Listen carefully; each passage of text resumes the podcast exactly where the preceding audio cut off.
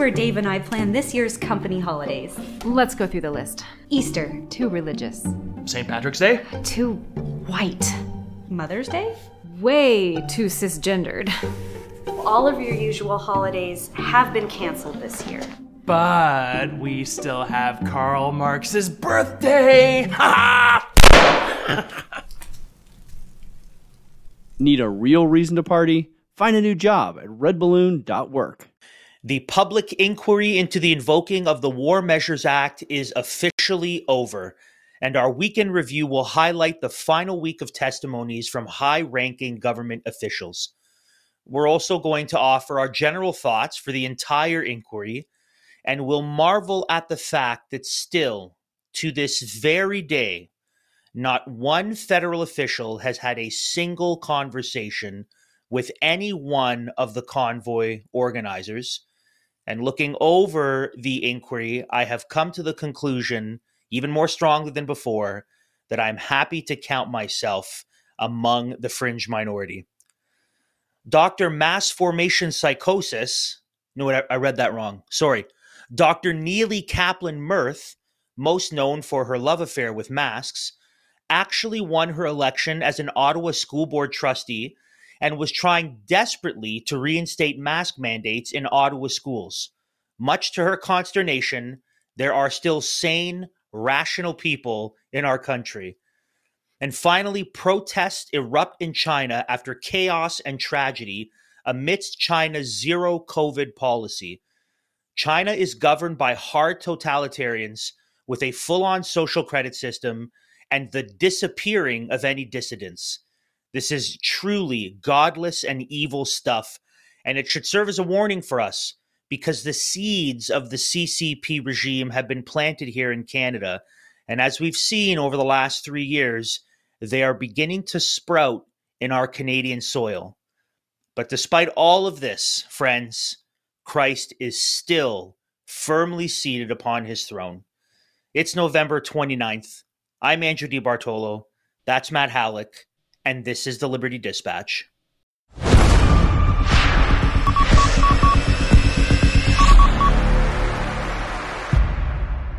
Welcome to the Liberty Dispatch, broadcasting across enemy lines into the Canadian culture war. We're thankful to have you tuning in again for a new week with us here on the Dispatch, and we're happy to get to a bunch of our news. But before that, we need to do some of our housekeeping here, and that is to encourage you to like, share, subscribe, rate, review please interact with our content when you see it because it helps us win the algorithm battle and get our content out to more people. So we would encourage you to do that. We would also encourage you to go over to the FLF network, the Fight Laugh Feast network. That's FLFnetwork.com, where you can check out our podcast and many other wonderful podcasts on that podcasting network. Also, you can get us on your phone on demand through their handy app, which is the FLF app on your Google Play or Apple app stores. You can check us out there. Also, be sure to go over to our website, Liberty Coalition Canada dot com libertycoalitioncanada.com where you can check out all the various things that we are involved in as an organization. And also be sure to go down to the page if you have yet to sign up for our email list so you can stay in contact with us. Also, if you go up at the top of the play- page, we would really encourage you to donate to what we're doing here at the Liberty Coalition Canada because we are pushing to continue to build this institution to continue to get our news and analysis out there to more people. We've just recently announced a partnership where we're we're taking over Christian Week, so we're we're going to be getting into print media, commentary, stuff like that. Um, which is awesome. We're really excited about it. And the added bonus to that is if you donate specifically to our news and analysis arm of the Liberty Coalition Canada, you can get a charitable donation receipt for that as well. So we have some really cool stuff coming down the pike, a lot of new stuff planned for the new year that we're excited to roll out. And we would really encourage you, if you would, out of the kindness of, of your heart, please prayerfully consider supporting us at Liberty Coalition Canada because we're trying to grow and get you more content so you can look at the world through gospel glasses. You can look at the news that is coming to you from a biblical worldview. So we would encourage you to do that. And then finally, if you would, please reach out to us info at libertycoalitioncanada.com info at liberty, Coali- or libertycoalitioncanada.com to get a hold of us there. So if you haven't noticed, and if you have been listening to the wrong radio stations, or you don't have friends that are crazy like my family that set our tree up probably earlier than we needed to, Christmas is fast approaching. And you can be certain that all of the woke and status coffee companies you despise will be offering cute little gift bags with bitter coffee and mugs that were probably the product of child labor, all in an effort to take your money and fund their corporate socialism. That's why I'm thankful for our friends over at Resistance Coffee. They also have a wonderful gift idea for the holidays. Not only does their coffee taste fantastic, they also use part of your money to fund the fight for freedom and liberty in Canada. So head over to resistancecoffee.com slash LCC and give the gift of coffee. You can purchase a little resistance, which is two bags of coffee of your choice, one mug of your choice, a lovely resistance gift bag, and some resistance stickers, all for $55 plus free shipping. That's astounding. Or for the season freedom fighter, you can purchase a lot of resistance, which is four bags of coffee of your choice, two mugs of your choice, a resistance gift bag, and some more of those resistance stickers. This all for $95 plus free shipping. Now, I don't want to sound hyperbolic, but if you really do love those closest to you, get them some resistance coffee. Resistancecoffee.com slash LCC to get 10% off your first purchase. And please continue to use that slash LCC when you buy from Resistance Coffee so they know that we sent you. And so we can track just how good we are at pointing freedom fighters their way. So it's resistancecoffee.com slash LCC. Go give the gift of coffee this year. So the first day of the week, Andrew, was, believe it or not, day 27 of the inquiry. On day 27, we had testimony from Canadian Security and, and Intelligence Service Director David Vigneault. Vigneault advised the Prime Minister to invoke the act on February 13, while also stating clearly that a threat to national security, as defined by Section 2 in the CSIS Act, was not met. Hmm. Interesting. When asked by Trudeau on February the 13th if he supported the decision to invoke the act, the summary reads as follows Mr. Vigneault explained that based on both his understanding that the Emergency Act definition of threat to security of Canada was broader than the CSIS Act, as well as based on his opinion of everything that he had seen to that point, he advised the prime minister of his belief that it was indeed required to invoke the Emergency Act. Prior testimony heard by the commission from Deputy Minister of Public Safety Rob Stewart indicates that Vigneault told Cabinet on the 13th at no point, no point, zero point, did the service assess that the pro- protests in Ottawa or elsewhere constituted a threat to national security as defined by Section 2 of the CSIS Act? And CSIS cannot investigate activity constituting lawful protest. The protest itself did not pose a Section 2 threat to the security of Canada, Justice Center for Constitutional Freedom lawyer Hatim Kheir asked Vigneault. What was testified to is that we did not make a determination of the event itself. It is a part of our testimony, Vigneault responded. And yet, you still advise the Prime Minister to invoke the Emergency Act? Kheir followed up. Yes, I did, Vigneault responded. And you did that not because you thought that the protest was a threat to the security of Canada as defined by Section 2 of the Emergency Act, but because you were reassured that the threat of the security of Canada had a different meaning in the context of the Emergency Act? Kheir asked again. My testimony was based in part on that, but it was also based on all other information I became aware of during the other departmental meetings. Vigneault responded. So there I've heard you that before. I've heard. I think I've heard at least once, maybe in the course of this inquiry.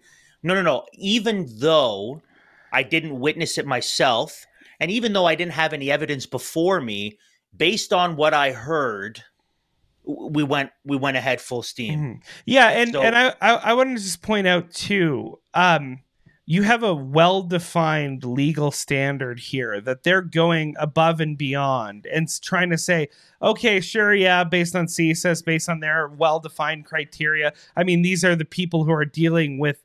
Uh, Canada's national security based on their criteria. Sure, these don't meet the mark, but based on this vague understanding that oh maybe under the emergency act the definition is broader but they don't really specify on how that is and where that's defined yet that's the extra legal basis on which they're determining this is appropriate despite actually having the measures in place that clearly show that it's not that is really really suspicious. And that ought not to be trusted because over and over again throughout these weeks you heard the government say oh we were reluctant to use the emergency act. We know it's the nuclear option. We wanted to be responsible. We didn't want to set a bad precedent. So we wanted to make sure all options were exhausted before we we came to this point. But then when you really dig deep andrew they're using extra legal criteria to justify their invocation of the act. And they're also using feelings. We've talked about it over and over again. Vigneault has a standard. Obviously this didn't reach the standard but he felt in his heart of hearts Yeah, that we they need should invoke recast- the act we need to recast all our government officials. And so i might I, I, I might i might write a new script out because i think in in this movie that is canada uh, canadian security intelligence service director is now judge dredd right? He is now judge dredd because he is the law now. Yeah. i'm the law. I know what the standard is. I don't care. I'm Mm-hmm. the law. And so someone needs to meme judge dredd with the canadian leaf with a maple leaf on his helmet because Yeah. that's who this guy is and what we're going and to see vigneault's throughout- not the only one too no, he's not. So here's what we're going to see in the course of this week's testimonies. All these high ranking government officials are going to say, Yeah, yeah, I know. I know we were told this. I know the evidence was this. I know it didn't meet this threshold, but we're tyrants. So we can do whatever we want. That's a paraphrase. They didn't actually say that because that kind of honesty and self awareness uh, is almost impossible to find in the state lizards that we have elected. But that's basically what they said. We're tyrants. So this takes us to the next day, day 28. And on day 28 of the Emergencies Act hearings, Public Safety Minister Marco Mendicino testified that he was aware that the Freedom Convoy did not pose a threat to national security as is required in the Act. Previously redacted handwritten notes, which were made public Tuesday, indicated that Prime Minister Justin Trudeau's national security and intelligence advisor, Jody Thomas, was aware on February 14th, the day the War Measures Act was invoked, that a Section 2 threat to the security of Canada was not met. Commission counsel asked Mendicino, were you aware that it had been concluded that Section 2 of the CSIS Act was not met?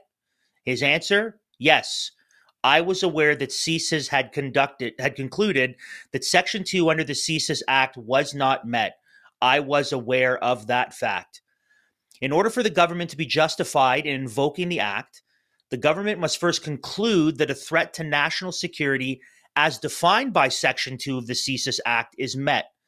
Section 16 of the Emergencies Act states threats to the security of Canada has the meaning assigned by Section 2 of the Canadian Security Intelligence Service Act. So here you have Marco Mendicino saying, I know that the actual justification for invoking the act is found and is as defined in Section 2 by CSIS and and and CSIS said there's no actual threat, but we're tyrants, so we don't care. Yeah. We can do whatever we want to do. That's the theme of this week.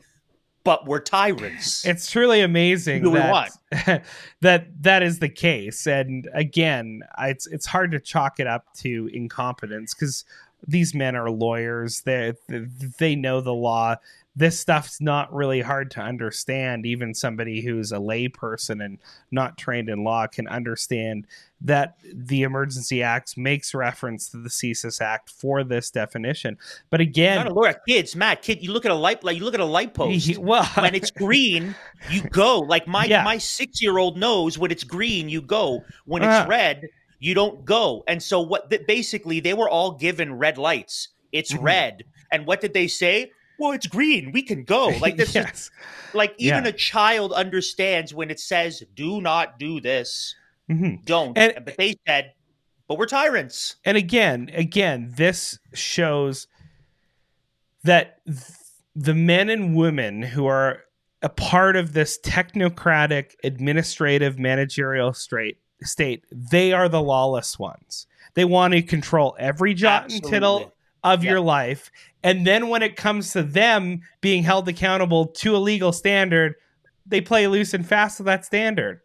And in fact they r- run roughshod over that standard run roughshod over your your fundamental rights and freedoms vilify you as a dangerous fringe minority. Shout out to that. I am wearing the right shirt for today's podcast. Um, vilify you as a fringe mi- minority. And then they do these commissions that are really non-binding and you know it's just it's a lot of theater. And it's really convenient that they can steamroll uh, people's uh, rights and freedoms god-given rights and freedoms those that are laid out in the constitution and pay no no price for their lawlessness. And that's really what's come to light over the last two and a half years andrew is these people who are who are in positions of governmental power they're the lawless ones. Yep. and this is just evidence of it again. Let's move on to day 29 of the inquiry. On day 29 justice minister David Lametti refused to answer questions about the Trudeau government's decision to invoke the Emergency Act by routinely citing solicitor client privilege throughout his testimony. Counsel for the Government of Canada informed the Commission that Lametti, who is also Canada's Attorney General, would not be answering any questions about what could be considered legal advice Lametti gave to Cabinet regarding the Emergencies Act.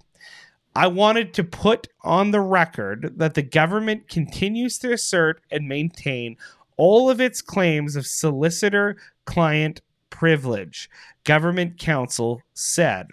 We will be objecting to, and Minister Lametti will be refusing to answer all questions that would delve into areas of solicitor client privilege.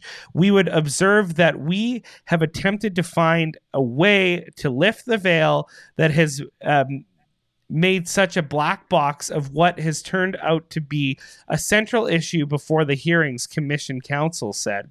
We just regret that it ends up being an absence of transparency on the part of government in this proceeding.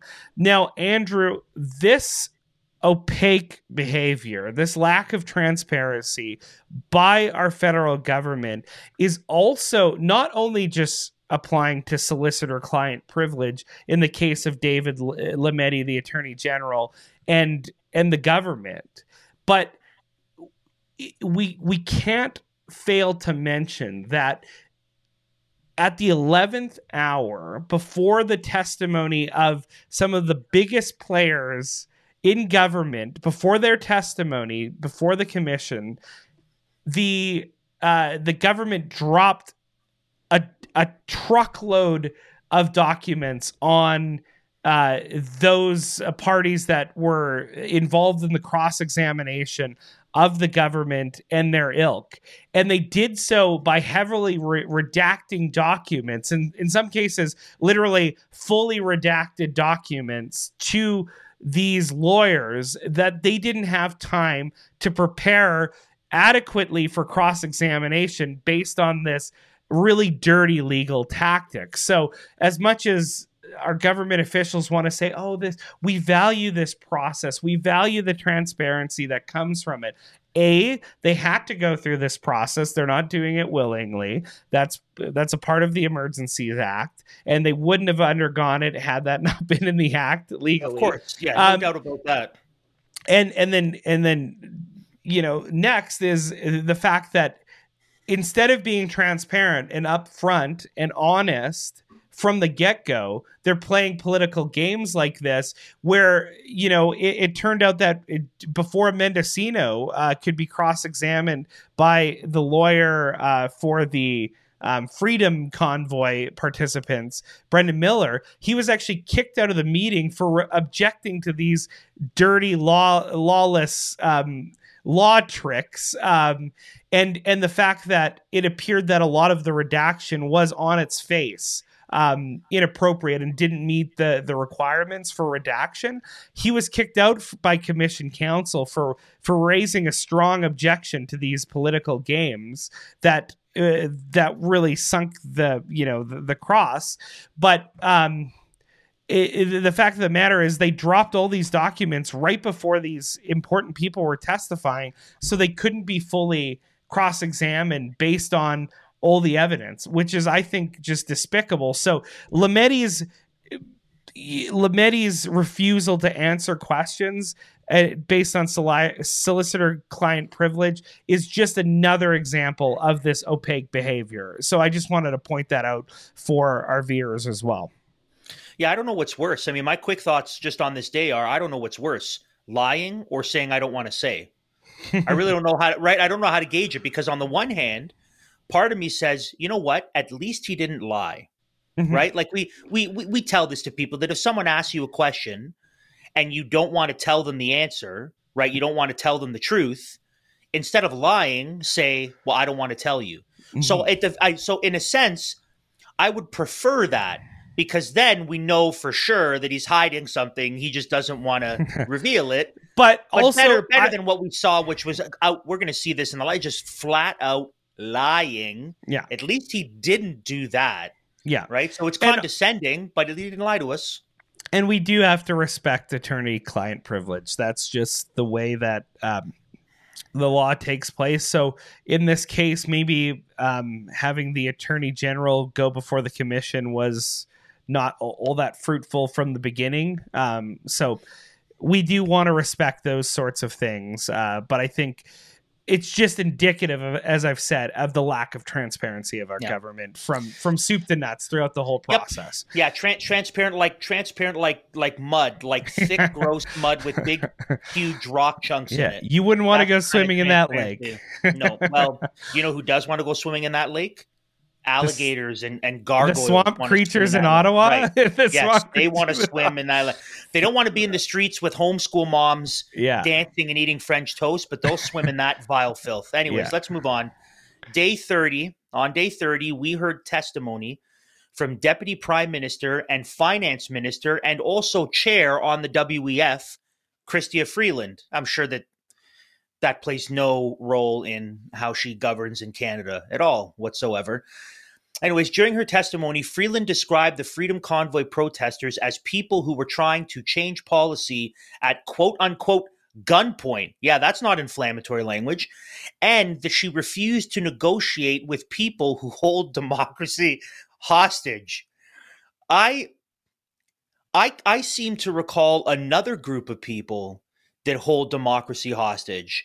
A group of people that said you can't fly, go to restaurants, see your elderly relatives, or work unless you put poison in you. But because that group of people are the elites and the betters, then they're allowed to do it. So truly astounding language from Chrystia Freeland. So she was asked, Can you explain that comment? That we will never support negotiating with those who hold our democracy hostage. This was her answer. I think it's pretty self explanatory. She said, I don't think it's healthy for any democracy for policy to be made at gunpoint, if you will. No, no, just policy to be brought down in tyrannical fashion. That she's okay with. That she's totally for. She also told the commission that she felt Canada was a powder keg.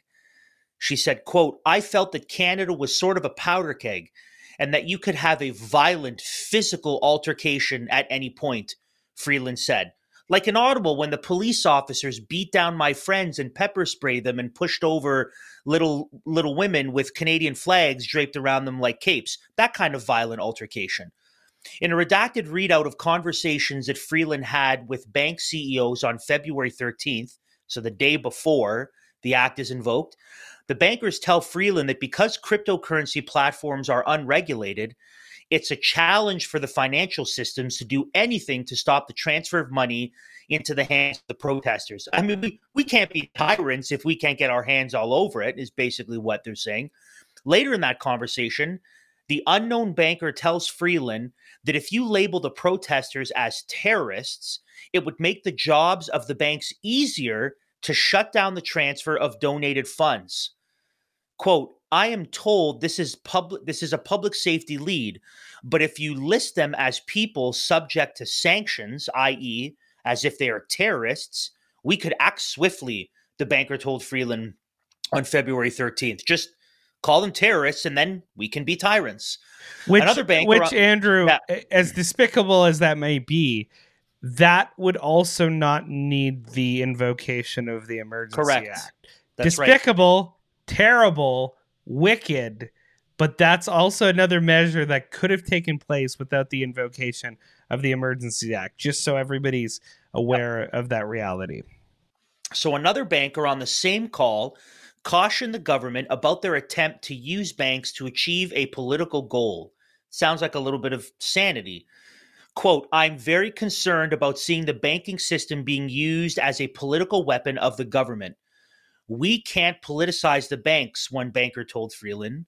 To which Freeland respond Freeland responded, "Hold my beer. You don't think we can politicize banks? Just wait." No, she didn't. I mean, that's what she that's what she meant, but she didn't say that.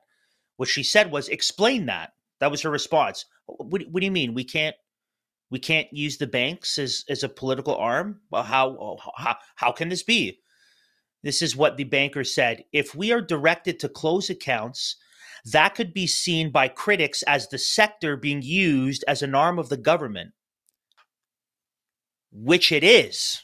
That's exactly what it is.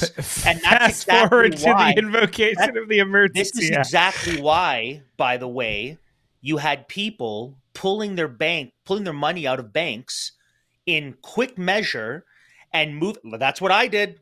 I'll call. I was banking with TD and they've been going more and more woke and we've been thinking you know where do we go? All the big banks are the same. The moment bank accounts were frozen and td one of the big banks said yeah just uh, you know we'll, we'll offer up bank accounts. We'll, we'll do it on our own. Mm-hmm. my family my church were like we're out. That's it we're over. No more of that. And so this is it. So what they're worried about actually happened and people did do just that and this is one of the reasons why, by the way, I've spoken to some people involved in the financial sector. This is one of the reasons why they believe that the act was so quickly revoked because you had these same bankers reaching out to the federal government saying, Do you have any idea what your decisions have done to us? millions and billions of dollars have been pulled out of our banks, out of our investments. People like me move their RRSP, their RESP, tax free savings Mm-hmm. account, which is get get it out of the big banks. And then because they're all about that money, honey, they freaked out and told the government, you need to you need to stop this right now. So Mm-hmm. I believe that's part of the decision to revoke the act is because uh, because of the same concerns that were raised. it wasn't needed in the first place and then b um it it really created a whole lot of bad fallout um and and obviously when it comes to money and and these power hungry um tyrants that that rule our nation that is like the one thing that that might get them to move. And and i think you're right in in how you've assessed the whole situation there andrew is that was a reactionary thing and i think it was spurred on by a lot of the banking sector. And the the, the fact of the matter is realistically i do believe the emergency act was invoked primarily to go after the the funds and the bank accounts and then also to capture as a part of the um, ea this time they captured all sorts of um, other financial assets under the EA that aren't actually capturable, uh, like crypto and and a crowdfunding stuff as well. So they really use that. That was their heavy-handed approach, and it was primarily to go after the funds um, and to cut off that line of access for for the protesters. The other option- stuff. The other option, of course, is that the banks went over Trudeau's head to his supervisor Mm-hmm. and called called called Dr. Evil himself, Klaus Schwab, and said, Can you please tell can you please tell your employee, Yeah. right, in, in in the Canada office to pull it back? And then he called Justin, he said, Oh, Justin, you, there's too much problems you're causing now. You've got to undo the thing you've done with the banks. They're calling me up, they're saying there's a problem with the money. And then, you know, then our prime minister kind of checked his hair in the mirror to make sure that he looked good and then came and said, Hey, uh, mission accomplished. We trampled an old lady with a horse. We arrested a bunch of people for praying for police officers and we seized all those bank accounts. So we're good. Yay. We can let's go back to normal. Or or that. Could have been that too. Or some some somewhere in between those two. I'm just speculating. what do I know?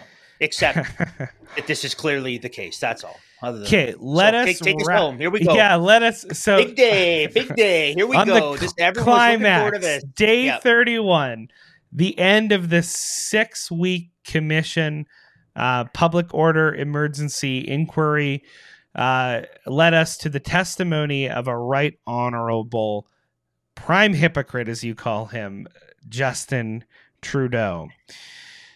On the final testimony, Prime Minister Trudeau, under questioning from Canadian Civil Liberties Association, the CCLA, lawyer Ewa Krajewska, Trudeau was asked about the plan that RCMP Commissioner Brenda Lucki had approved uh, on February 13th, one day before the invocation of the EA, to clear protesters from Ottawa using existing laws.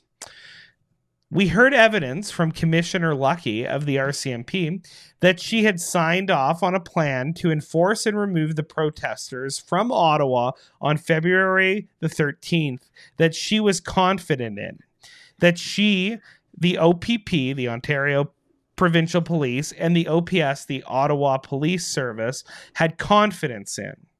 Did you hear that testimony? Krajewska asked Trudeau. No, I disagree with that, Trudeau responded.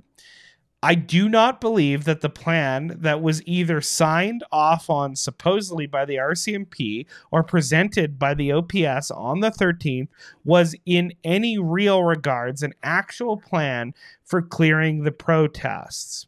When asked if this was a plan that Trudeau actually read himself, he responded, I was spoken to about it. I did not see it myself. Trudeau then said that despite not reading the plan himself, the federal cabinet did not have confidence in it.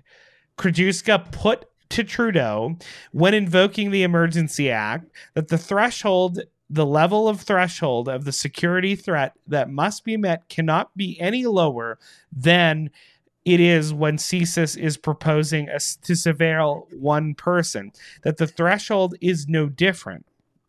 Do you agree with that? Yes, I do, Trudeau responded. Then we come to the exchange, the piece de resistance um, that got a lot of coverage throughout the um, the post-mortem of the hearings, and that's an exchange by Krajewska and Trudeau when she asks him about his behavior throughout the convoy. Let's roll that clip. A number of people have testified in this inquiry referencing your widely published comments and calling the unvaccinated racists and misogynists. And we have heard testimony in this inquiry about how some of your officials wanted to label protesters as terrorists. Would you agree with me that one of the most important roles of a prime minister is to unite Canadians and not divide them by engaging in name calling? Uh, I did not call people who were unvaccinated names. False. I highlighted False. A Perjury. between Yeah. people who are hesitant to get vaccinated for any range of reasons and people who deliberately spread misinformation that puts Truth. at risk the People who tell the truth. That's what he means. of Yeah. their fellow Canadians. Yeah. People who actually read scientific studies and listen to real experts like Peter McCullough and Robert Malone. those people, those people we can say stuff about. Well, good for us, Andrew, that uh, we actually have this wonderful thing called the internet that helps us avoid being gaslit by dishonest actors like our right honorable prime hypocrite, the Justin Trudeau. Uh, the Justin Trudeau. I don't know why I used the definite uh, definitive article We there, we but need to add a new we need to add a new title. He's now the prime perjurer too. yeah, well, A prime perjurer. Yes, and uh, the reason we use that term and some of this uh, strong language against him uh, is his hypocrisy is blatant for everybody to see. Just watch this clip. Puis on, sait- on en connaît tous des gens qui sont en train d'hésiter un petit peu. On va continuer d'essayer de les convaincre. Mais il y a aussi des gens qui sont farouchement opposés à la vaccination, Ils sont extrémistes. qui croient pas dans la science, qui sont souvent misogynes, souvent racistes aussi. C'est un, un- un- une petite, euh, un petit groupe, mais qui prend de la place. Et là, il faut faire un choix en tant que leader, en tant que pays. Est-ce qu'on euh, est-ce qu'on tolère For anyone who's listening, like to audio, Mm-hmm. maybe you heard. Maybe if you're in Canada and you, you have enough, you have enough Frenchy exposure, you caught some of the words. So basically, what he said was, there are people who are hesitant to put poison in their body that will blow up their heart and damage their ovaries. But we need to try to convince them to put this stuff in them because we need to lower the world's population. But then there are other people who, for whatever reason, they don't want to. And then the host said, Oh, yeah, they're extremists. And Trudeau's like, Right, they are extremists and they're anti science and, they're racist and and misogynist. misogynist. Oh, and by the way, we have to ask ourselves What- do we actually tolerate these people? Yeah. So, I, I, oh, uh, uh, so He, I mean, I, he just can you- can we- Andrew, he just unzipped his grab Yeah. bag and he just reached in for all yes. all the random terms that he could pull out of the grab bag. Racist, want- misogynist, yeah, we be- homophobe. we don't want to be accused of of of of being purveyors of misinformation, right? We don't want to be dishonest. Can we put those together and we could just slow it down, just like just to 0.75 times speed? Let's just slow it down to make sure we clearly understand what's going on here. Yeah, we let's not our, like get our commentary in the way of what's actually being said. We'll play them side by side. Uh, I did not call people who were unvaccinated names. Oh, Convaincre. oh, Mais il y a aussi des gens qui sont farouchement opposés à la vaccination, Ils sont Yeah. extrémistes. qui croient pas dans la science, qui sont Extremists. souvent misogynes, oh, souvent misogynists. Oh, the racists. They don't believe in Oh. science. they're they're all the evil Oh. things. They're Now, all the here's- evil things. Here's can I I just want to offer this quick bit of commentary here and I just thought about this this morning. Mhm. He might actually believe that he didn't call them names, and here's why. In his mind, and in this godless cultural worldview, if he really believes that we are misogynists and racists and that we are extremists, then technically he's not calling us names. He's just saying what he believes to be true. In the same way that I would say if someone's a liar, right, like him, Mhm. and I say, You're a liar, and someone says to me, Why are you calling him names? I'm not calling him a name. He is a liar. So I just realized that in his mind, in his depraved mind, in his Romans 1, futile in his thinking, utterly depraved mind, he might actually look at someone like me and say, Well, I never called Andrew a name because he is a racist, misogynist, sexist, anti science extremist. So I'm not calling him a name. So he might actually believe he's so deceived that he might believe that he is telling the truth while we objectively look at it and say, no, it's not true. And therefore he has engaged in the most vile kind of name calling. But Mhm. that it could be the case that that is just how darkened his mind is, that he is so firmly suppressing the truth of the knowledge of God that he actually believes, I didn't do any name calling. I called a sexist a sexist and a misogynist a misogynist. I called a racist a racist. That's that's appropriate. he might actually believe that, and that this he, that's he's doubly deceived now because of it.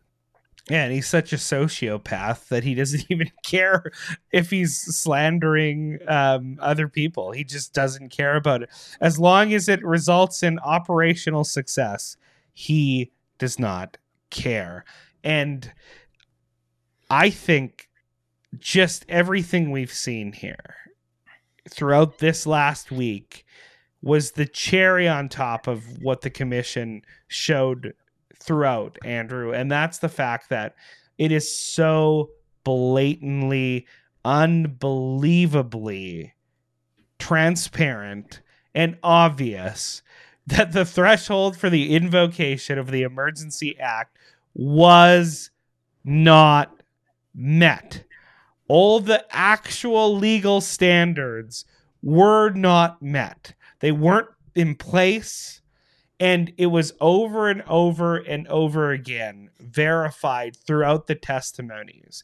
And all the government had, and all the government officials and all their ilk had, was a bunch of feelings, a bunch of people's feelings, and a bunch of extra legal decisions, opinions on when it was appropriate or not to use the Emergency Act. And this was all taken without the support of the majority of provinces across our nation. It was all done after much of the um, you know big threats like we're talking about the bear uh, the blockades the borders were dispersed and it was all done andrew and this might be the most despicable part it was all done before any diplomacy was sought it never occurred to our elected officials that diplomacy was the appropriate way to deal with this situation. Why? We've said it over and over again, and it was echoed in um, Chrystia Freeland's testimony. The the legacy media working in cahoots with our government laundered stories into the media that the group of protesters were no good, vile, misogynist, racist, homophobe, white supremacists, terrorists, and they were looking for another January or a January 6th like event.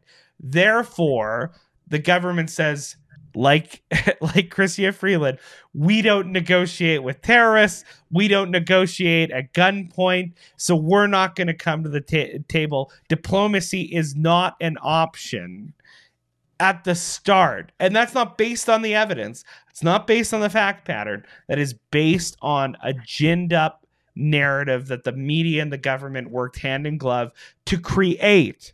And that's why they refuse to act appropriately um, and they they chose the draconian nuclear option instead. It is truly despicable. Regardless of what happens in the commission, I'm glad the commission took place um, because, as we've been saying the whole time, regardless, I would like to see heads roll. I would like to see people being held accountable.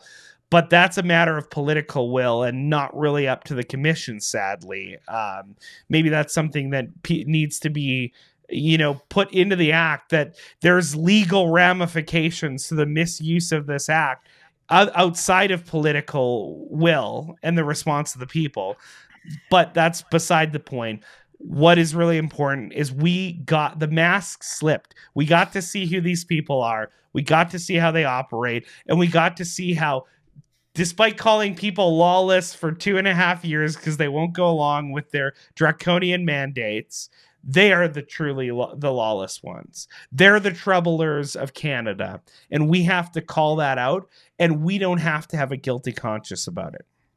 Yeah, our prime minister said something as well on that last day when Mm-hmm. asked about why he wouldn't meet with protesters. He was ex- he was explicitly asked, "Why wouldn't you meet with them?" And his answer was essentially, "If I meet with them, then I will legitimize the fact that protests can be used to change public policy." He actually said that. He said that they're they're they're blockading, and it's not of a blockade. I'm not going to use that. That's a lie. It wasn't a blockade. That's not what happened at Windsor. That's a lie. But he said, here they are in the streets protesting, being a little bit of a disruption to the normal life in the swamp that is is Ottawa around the government buildings. But here, here these people are being disruptive, and they want to see a change in public policy. And he admitted that if I meet with them, I will be validating them and it will it it it might set a precedent that if people protest, they can actually hope to see change at the legislative level. And he admitted that I won't meet with them because I don't want I don't want. I don't want people to believe that they can do this and think that they can get their way. That's crazy. Yeah, that is That's crazy. crazy. That- and that's indicative of his spirit. He's an antichrist tyrant, and that is so evident in his testimony, in his spirit, in his blatant lies and hypocrisy and gaslighting. It's so evident. You will know them by their fruit. That applies to our government officials as well. It just does. We have to get over it. And I think that's a brilliant point that you brought up. He didn't want to set the precedent, Andrew, that protests, organic protests from the people in a democracy, we're told, right? Freeland uses that term all the time, can lead to actual change within society. They don't want you to get that impression. and this and this is how he's a prime hypocrite though because when when when the when he responded to the convoy protest earlier Mhm. he's also on record as saying well i, I mean i have attended protests when Mhm. I agree with the Yeah, protest, exactly. and he specifically names the BLM protest. I mean, when I agree with it, Yeah. I'm all for it. He- But when I as long as long it, as I don't like it. As long as race race grifters can buy lavish mansions, I'm okay with As long that. as I can virtue signal and show up and make sure everyone knows But- I'm an ally. But Andrew, I have to I have to interject because the point that I want to make is is is I think is is really clarifying, and I think it can put you know put this commission to an end. He doesn't want to set the precedent that you speaking out and standing up against government tyranny can change things. He does, however, want to set the precedent that the government, at their fitful whims, based on extra legal standards, can evoke And the feelings, yep. nuclear option to crush you at any moment. That is indicative of who is sitting in our highest office in the land, and that is indicative of the administrative state in our country. And that is truly why, though nothing might come out of this commission, I'm thankful in God's providence that we've got to see the mask slip and we've got to see inside the swamp for what it is. Now, it's incumbent on us Canadians to hold these people to account. And that is going to take a lot of hard work and a lot of pushback. But I want to just highlight for you that that is what has taken place over this last bit of time and it's come out clearly in the commission. Andrew, do you have any comments to to to wrap up this inquiry, to wrap up this commission? We've we've covered it substantially throughout the, the last 6 weeks. Uh, maybe you have some thoughts on on what all transpired. So I think that there there are really two ways to view this public inquiry. And I think the two ways to view this public inquiry show just how polarized we are as a nation. That it, we were looking at the same event, the same series of hearings, but we come to completely different conclusions. And obviously, if you are taking if your if your steady diet is the legacy media, you'll come to one conclusion. And if you're actually searching for truth and going to other sources that are trying to be more objective and more honest, you'll get another conclusion. And so, because of this, really, people view the inquiry into the War Measures Act two ways. There's two ways they see it. And I'm glad that the final day of testimony was Prime Minister Trudeau because it has a lot to do with him. So there's one group of people that see the public inquiry results like this.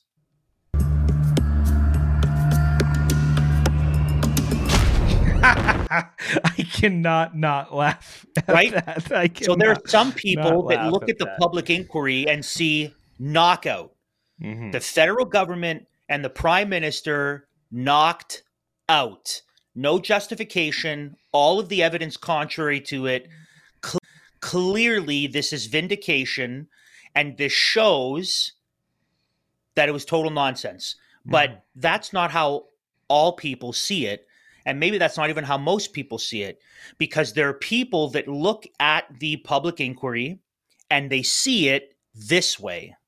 Seeing as we have the best queens from around the world, we thought you deserved a proper welcome. Please help me welcome to the Canada's Drag Race workroom the Prime Minister of Canada, Justin Trudeau!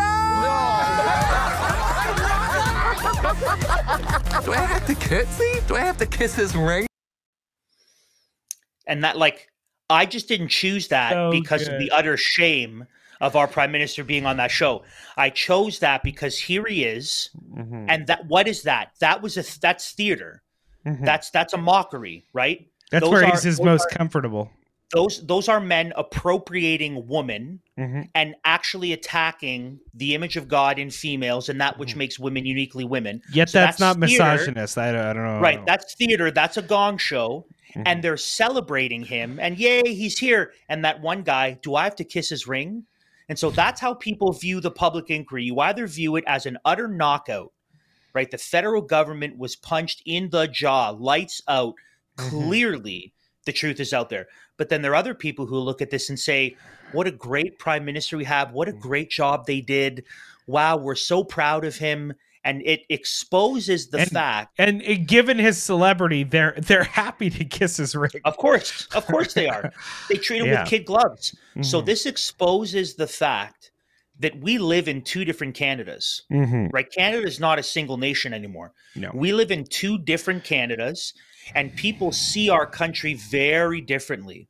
Mhm. And and this this dichotomy, this this schism that exists in Canada, it is very difficult to bridge that gap. And that Yeah. wedge has been driven by the legacy media, by the federal government, by the health officials, and really by a cultural Marxist behemoth that seeks to break people up into Mhm. their groups, into collectives. This is the path that this is the path that was laid out in Expo 67 with uh, Canada's push towards multiculturalism. Mhm. This is we're now seeing the fruit of that root, and it's created a divided nation. Um, and I think your points are well taken, Andrew.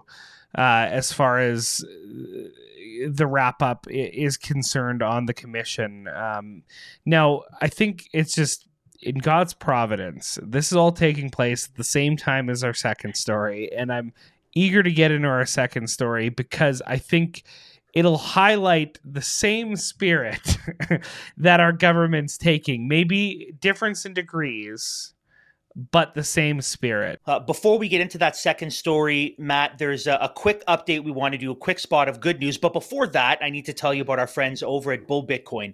Born out of the desire to separate money from the state, Bitcoin epitomizes freedom money, an uncensorable network programmed around digital scarcity, where the individual is in full control and accountable for his own property. We just heard that. We just heard the banks telling Chrystia Freeland, oh, we can't really get a handle on this whole digital currency thing, this cryptocurrency, so let's shut their bank accounts down because they know that this is the case. Bull Bitcoin, Canada's most trusted Bitcoin exchange since 2013, is a 100% self funded company led and operated by incorruptible activists for individual liberties and freedom. At Bull Bitcoin, security and privacy are priority. Customers' funds are transferred directly to their Bitcoin wallet in their own possession. With Bull Bitcoin, you never run the risk of losing your money, you own the money. Sign up at mission.bullbitcoin.com slash LCC and get started with your account's creation today. Contact Bull's best in the business customer support team at any point to request assistance throughout the process. Take control of your money. Mission.bullbitcoin.com slash LCC. Now, that brief update, that spot of good news we wanted to interject into our episode today is the fact that there is a mask mandate that will not be coming for Ottawa schools. So you may recall Dr. Nili Kaplan Myrth, right? You can see the fear and the emotional instability in her eyes. Actually, Matt, do you want to throw that picture up now or you throw it up in post? I'll throw it up in post because Okay, I, yeah. I don't I don't Yeah. I should have prepared it. I forgot about That's fine. it. Okay. You can see you, you can see in this picture the fear and the emotional instability in her eyes. And if you've heard her speak, you can hear the terror in her voice. Mhm. Well, And if you want to hear us uh, respond, have we had Dr. Peter McCullough on an episode with us to respond to her actual claims, uh, which has gotten a, garnered a lot of views. So we'll link that in the description below. If you have yet to see the video, do yourself a video, or if, do yourself a video. Do yourself a favor and, and definitely watch both. Yeah, yes, Do you're definitely gonna want to watch. favor. Yeah. Yes. Well, Do. Doctor um, Doctor Doctor Mass Formation Psychosis actually won her election, and she's now a school board trustee in Ottawa. Which, by the way, that's another fantastic reason to pull your children out of government indoctrination centers. Right, and Remove indicative them- of the swamp that is Yes. Ottawa. remove them from woke state Marxist training facilities or Yeah. public schools. You can call it that, but one of one of our one of our one of our missions here at the Liberty Coalition Canada is to cut through the euphemism. So Mhm. it's not really a public school; it's a woke Marxist training facility. Indoctrination Anyways, factory, yeah. She's been doing everything in her power to put fancy muzzles on the faces of Canadians, including reinstating mask mandates for children in Ottawa schools. Here's the good news half of the school board trustees, six of the 12 of them, haven't been completely brainwashed by the COVID craziness, and they voted against the mask mandates. And Dr. Nili Crazy Eyes' plan to further destroy our children was thwarted. So that's a little bit of good news that at least six of the people on the school board aren't complete fools. and they said, we can't put these things on our children's faces. All it's doing is bad stuff. So that's good that there's still a little bit of sane rationality left in school boards in the country. So we just wanted to highlight that A little and bit. say that's a cause for celebration. A little bit. yes, no, it is absolutely a cause for celebration. Before we move to our final story, we need to tell you about our friends at Red Balloon. I know that 2020 and 2021 feel like a lifetime ago. But if anything has happened in the midst of this public inquiry, it's bringing to mind all of the events of 2020 and 2021. And I remember businesses forcing their employees to muzzle their faces or businesses firing people unless they could prove that they'd put the experimental jab in them. Whatever happened to workplaces being about hard work, integrity, and respecting our rights and freedoms? That's why you need to connect with Red Balloon today. If you're a Canadian business that wants solid employees who don't care about having a woke, statist, ESG friendly workplace, then sign up at redballoon.work slash LCC to post jobs for great employees. And if you're looking for a workplace that will respect your rights, freedoms, and conscience, sign up at redballoon.work slash LCC to find great employers. Let's make Canadian businesses cancel proof and let's build a solid economy together at redballoon.work slash LCC. And Andrew, in God's providence, this next story is happening at the very same time that we're wrapping up this inv- uh, this inquiry into the invocation of the Emergency Act in our nation, which was done in response to mass protests across our nation, um, organically arising, done by the people who are frustrated with COVID ma- mandates and lockdowns. And that story that we want to bring to you is about the nation that is maybe the most draconian, the most authoritarian, the most evil in our world, um, has some close competitors, but we're talking about China, Justin Trudeau's favorite nation due to their dictatorial power to be able to switch the economy off and on and just manage those inputs like a good tyrant. He loves that. That's gets to the, speaks to the heart of who he is. Um, his words, not ours. Okay, that's that's what he said about China. We're seeing Andrew over this past weekend mass protests that happen in China. And our audience, so if you're watching this, I mean, if you're listening to it, you're going to hear some stuff. But if you're watching this, especially, by the way, if you're listening to it, for this episode, you need to make sure that you watch it on Rumble because Mhm. you're going to want to see the video clips that we've shown because you need to visually see what's going on.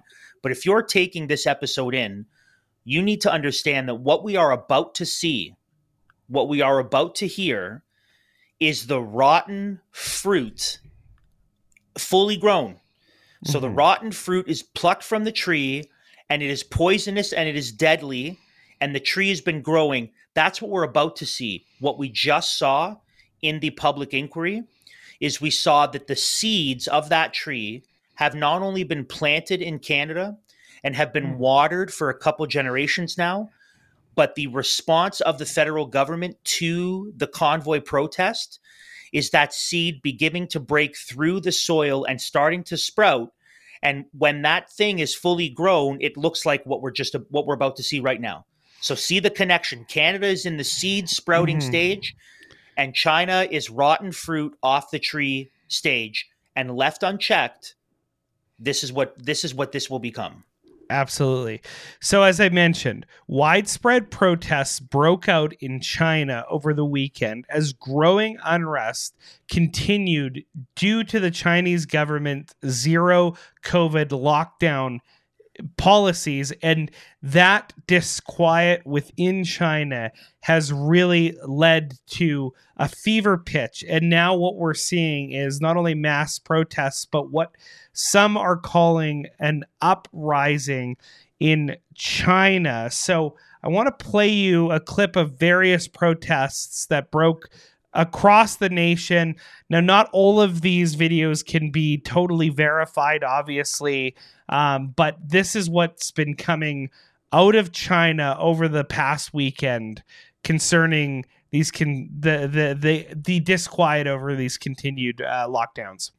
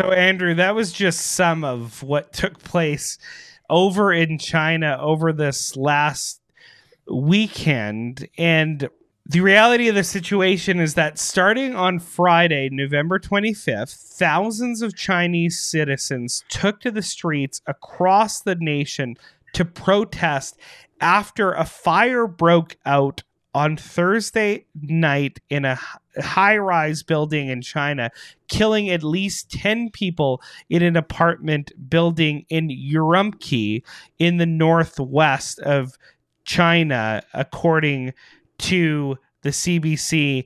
And um, in this province, uh, apparently, people have been locked in their homes and under harsh mandates for four months.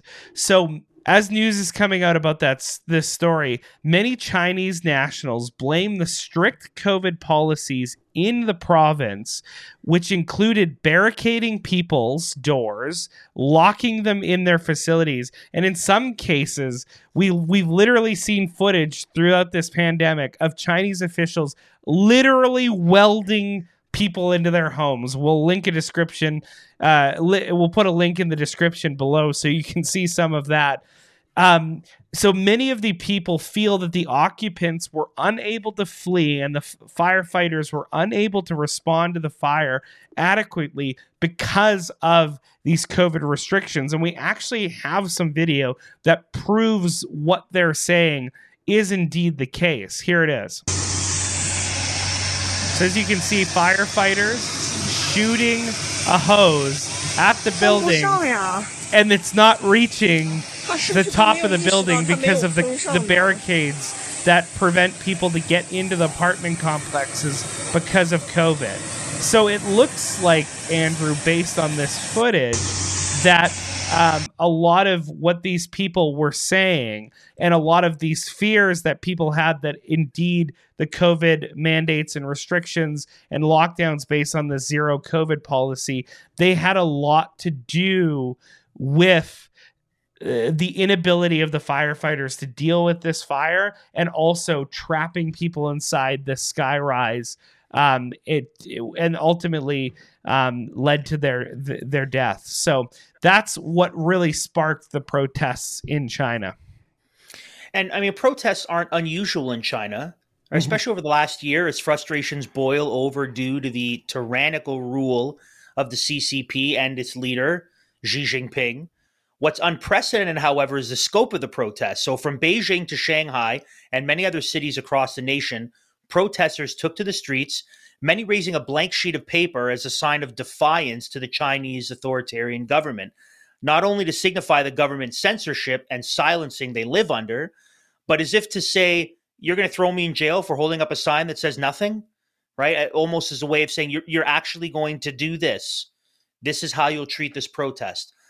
While protests remained peaceful and arrests were few in Beijing, in Shanghai, video emerged of protesters calling for Xi Jinping's resignation. This is what that sounded like. Xi Jinping!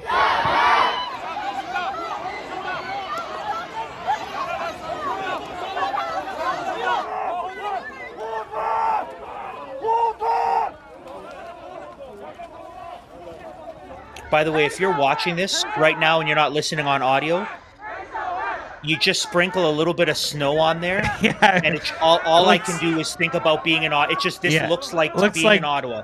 Yes, droves yeah. of officers in there and a peaceful protest being disrupted by officers. It's a little. It's actually a little weird emotionally yeah. to watch yeah. the video because I, I have I have videos on my phone. Oh, that would never happen this, in yeah, Canada. seeing that exact scene, except there was snow. Yeah, absolutely. It's kind of wild. So, I mean, in response to the protests, the Chinese government has erected many barricades, which, by the way, is exactly what the Canadian government did. So, if you if you don't see the seed to fruit thing, if you if you look at us and say, Andrew, Matt, you guys are being far too you're you're over exaggerating. This will never happen here.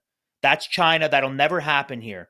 We'll never have a social credit score, which we we we kind of were working towards it, and That'll never happen here. No, no, no. We literally It's- had an inquiry. It did happen here. Downtown Same Ottawa. Yeah. is still blocked off. Yeah, it you is. cannot drive a vehicle on Wellington Street Mhm. to this Yeah. day. So we have still erected barric anyway. So the the the the, the Chinese Canadian almost the same thing. Uh, they've erected many barricades in public spaces across Chinese cities to prevent further gatherings. Same thing where it's we've taken a book right out of their we've taken a page right out of their playbook. And Now, and don't be su- surprised if they say this is for the safety and well-being of Chinese That is what they're saying, though. That's exactly what they're saying. We need to barricade it because you can't gather together. Yeah. Right now, if there if there were some sort of government sanctioned protest, it would be fine. But obviously, right? So Yeah. Despite the backlash, however, uh, Xi Jinping and the CCP show no signs of relenting on their zero COVID policies.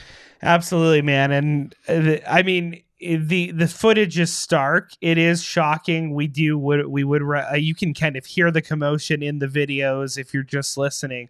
But we do recommend that you watch this podcast because, especially to see what's what's happening in China. As I said, not all the videos can be verified, but um, I know for a for a fact that many videos like what we just played for you are circulating on the internet. Um, about these protests that are, are spontaneously arising. And you said, Andrew, the scope is what's really interesting. There's been localized pushback and movements that have happened, but now we're seeing in response to this tragic event, um, protests happen across the nation all at the same time. And in that sh- situation in Shanghai, to their potential, you know, death.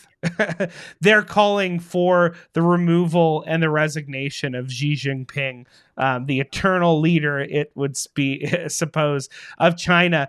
And I just want to remind people that these lockdowns that we've seen across the world, China was the model for these. So it's the the philosophy that undergirds all of the lockdowns that we've seen in Australia, Canada, throughout different European nations, um, throughout the United States of America.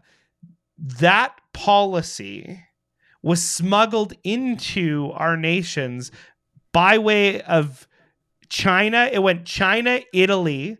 Italy and Lombardy were the first Western area and province of a nation to instill these COVID lockdowns and mandates like China.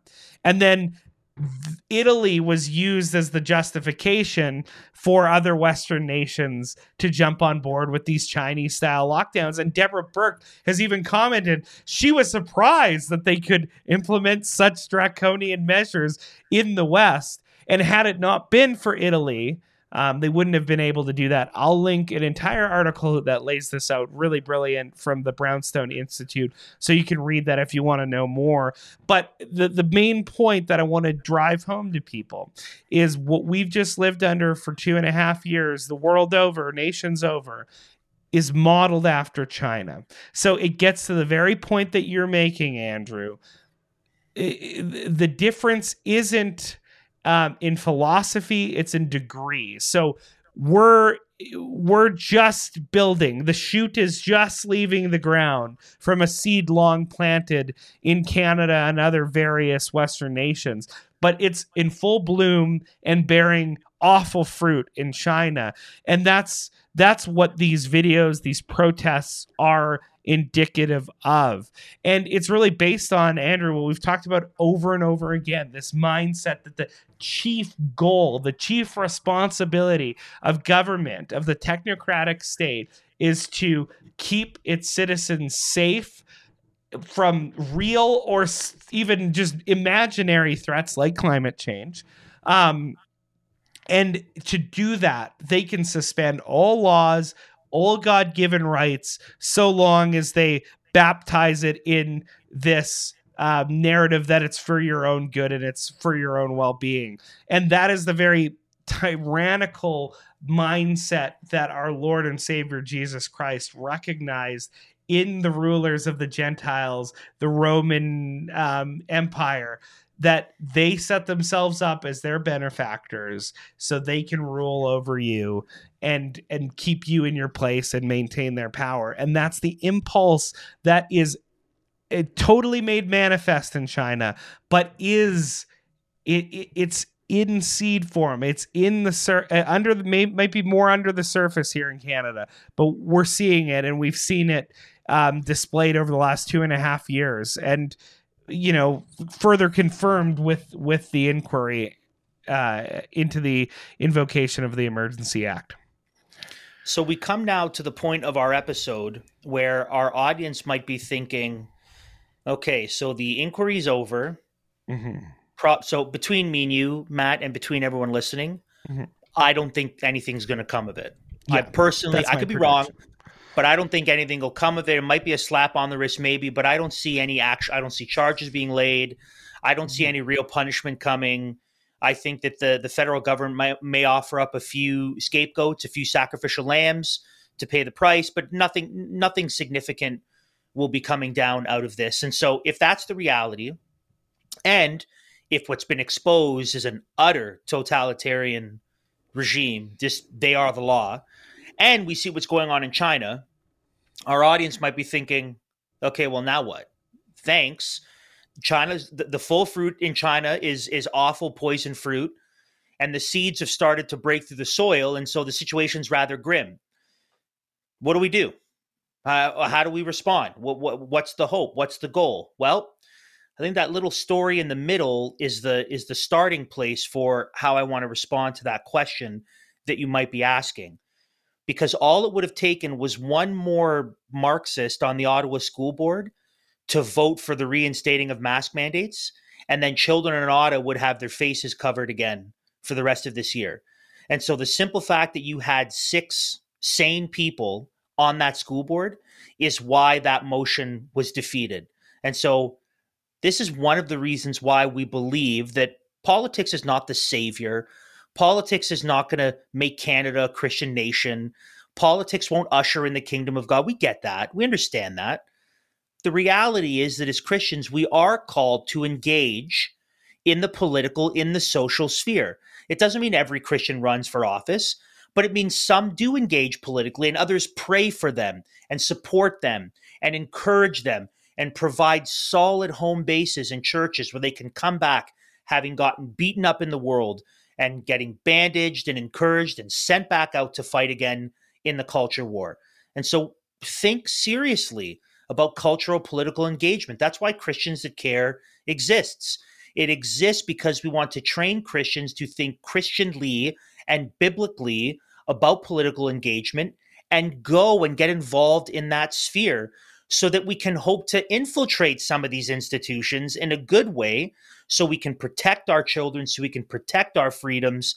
So be involved, be engaged, connect with Christians at care.net and get involved, find out who's running in the various elections, do your work, do your research, and really consider as well if you might be the right sort of person to engage in the political sphere.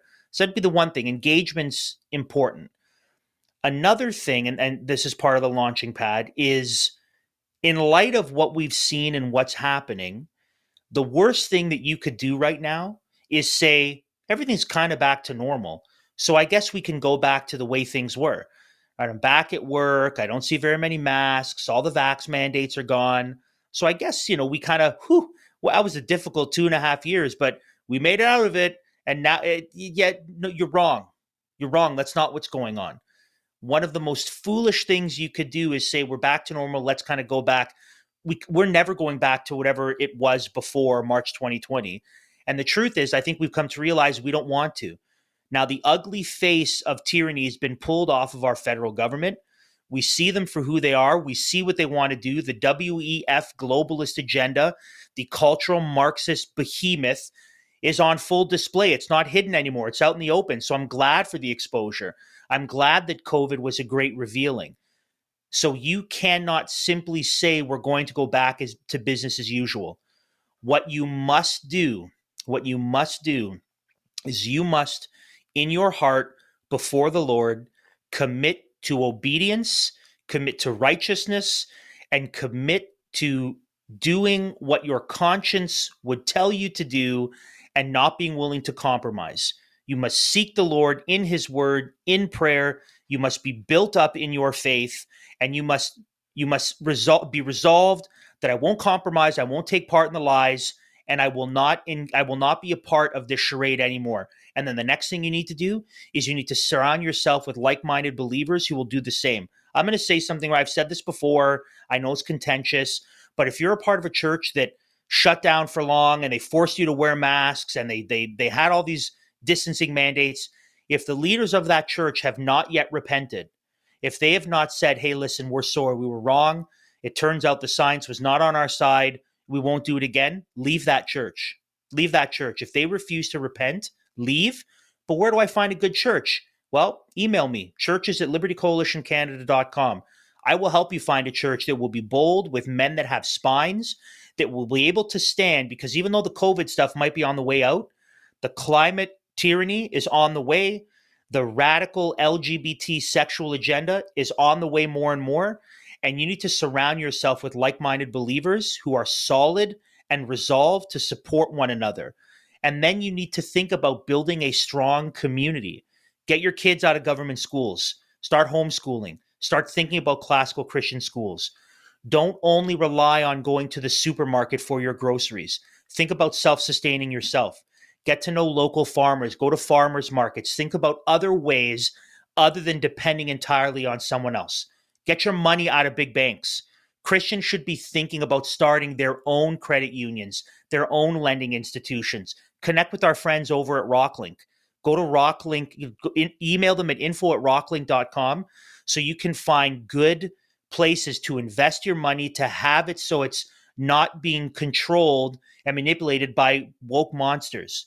Think about these things. Think about Christians starting businesses, Christians actually being entrepreneurial. You need to gather with like minded people and build strong communities that will what? That won't just survive the cultural storm that's coming for us, but will be able to thrive in the midst of it. We don't just want to weather the storm.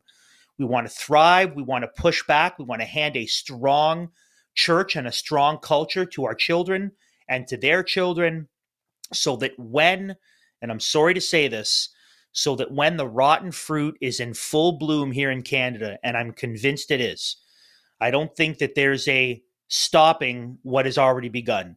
When the tree is fully grown and the fruit is fully rotten, and Western civilization, Christendom 1.0 as we know it, is collapsed and over, Christians will do what Christians have done for thousands of years, which is rebuild cultures. So, your job is to surround yourself with like minded people, engaging culturally, engaging politically, trusting and seeking the Lord together, doing gospel work and evangelism and ministry, building strong communities, building parallel cultures, rebuilding new institutions, so that when Western civilization has fully collapsed, you will be able to have handed something over to your kids and their kids to build a strong Christendom 2.0, mm-hmm. to build a strong, revitalized, brand new Western culture. That's your job. And if you think that we're going back to normal, and if you don't think that we're in the twilight and the demise of Western culture, you're not those videos, like I said, put sprinkle a little bit of snow on it.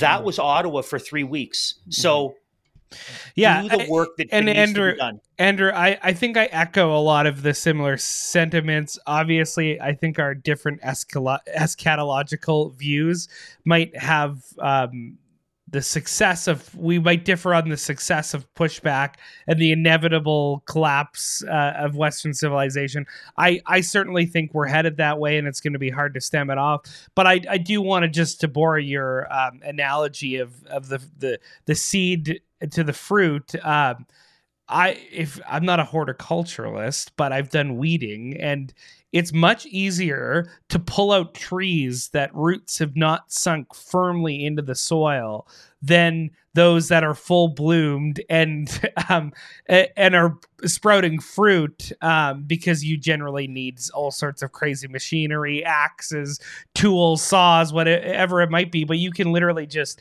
pluck trees up with your hands if their roots are not dug thoroughly deep in, into the soil and they have not totally uh, gone to full full bloom. So that's what we have to do in culture. We're recognizing w- first we have to come to the realization that um, sadly, like you've said, there's so many men in churches who say, "Oh, hey, Canada's not under persecution because we're not China. Look at look at China. We're not we're not being persecuted. Look at China." But we have to come to the realization, like we're talking about, they're at the fruit stage.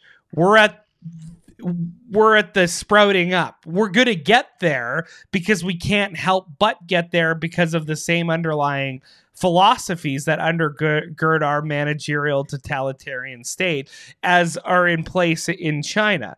And you know, WEF, all the stuff that we've talked about at length on the program, um, their model is China.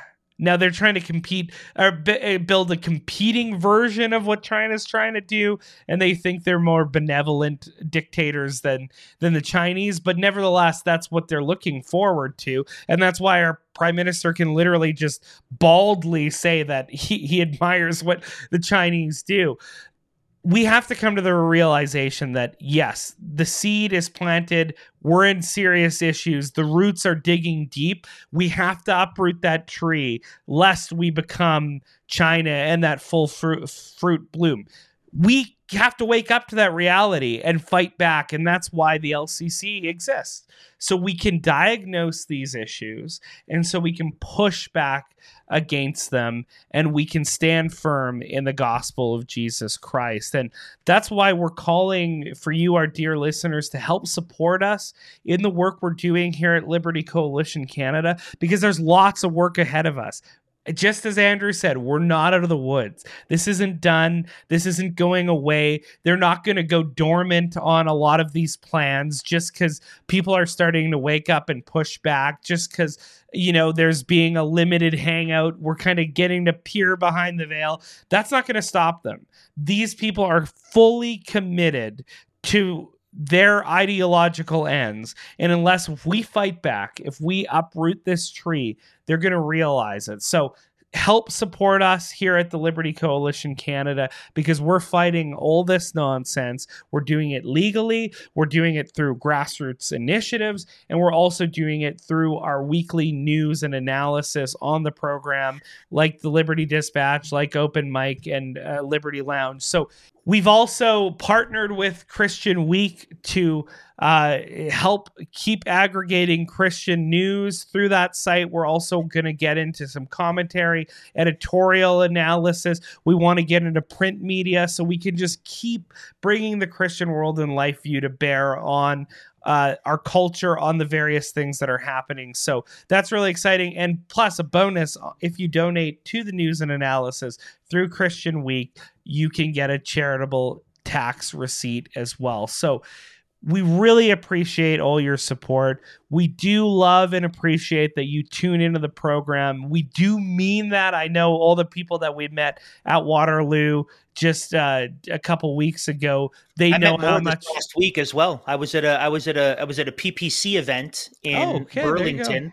I got invited to go because a friend of mine was one of the speakers at this Okay. gala, and I Mhm. was there. And there again, there were a bunch of people who came up, and they were like, "That's awesome! Oh yeah, Liberty Liberty Dispatch, you guys have a show." And they're- they always people our, our our audience. By and like I said this last episode, you guys are the best. Like you're Yeah. simply the best. Yeah. But but what they say are things like, "Thank you for not only speaking."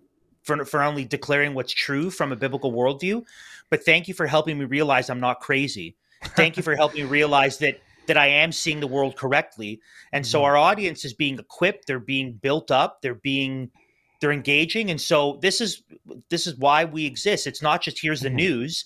It's here's the news from a biblical perspective from a christian worldview a mm-hmm. conservative worldview Absolutely. build you up to train you so that what? So that you realize you're not crazy so that you can build the process of really what is the christian life right? The the the, the, the cultural mandate is building and fighting we build mm-hmm. we fight sword and trowel we build and mm-hmm. we fight Yeah. And and that's what we're engaged in at the LCC. So we really appreciate your support and we really appreciate the fact that you tuned in. Until next time, Galatians 5 1.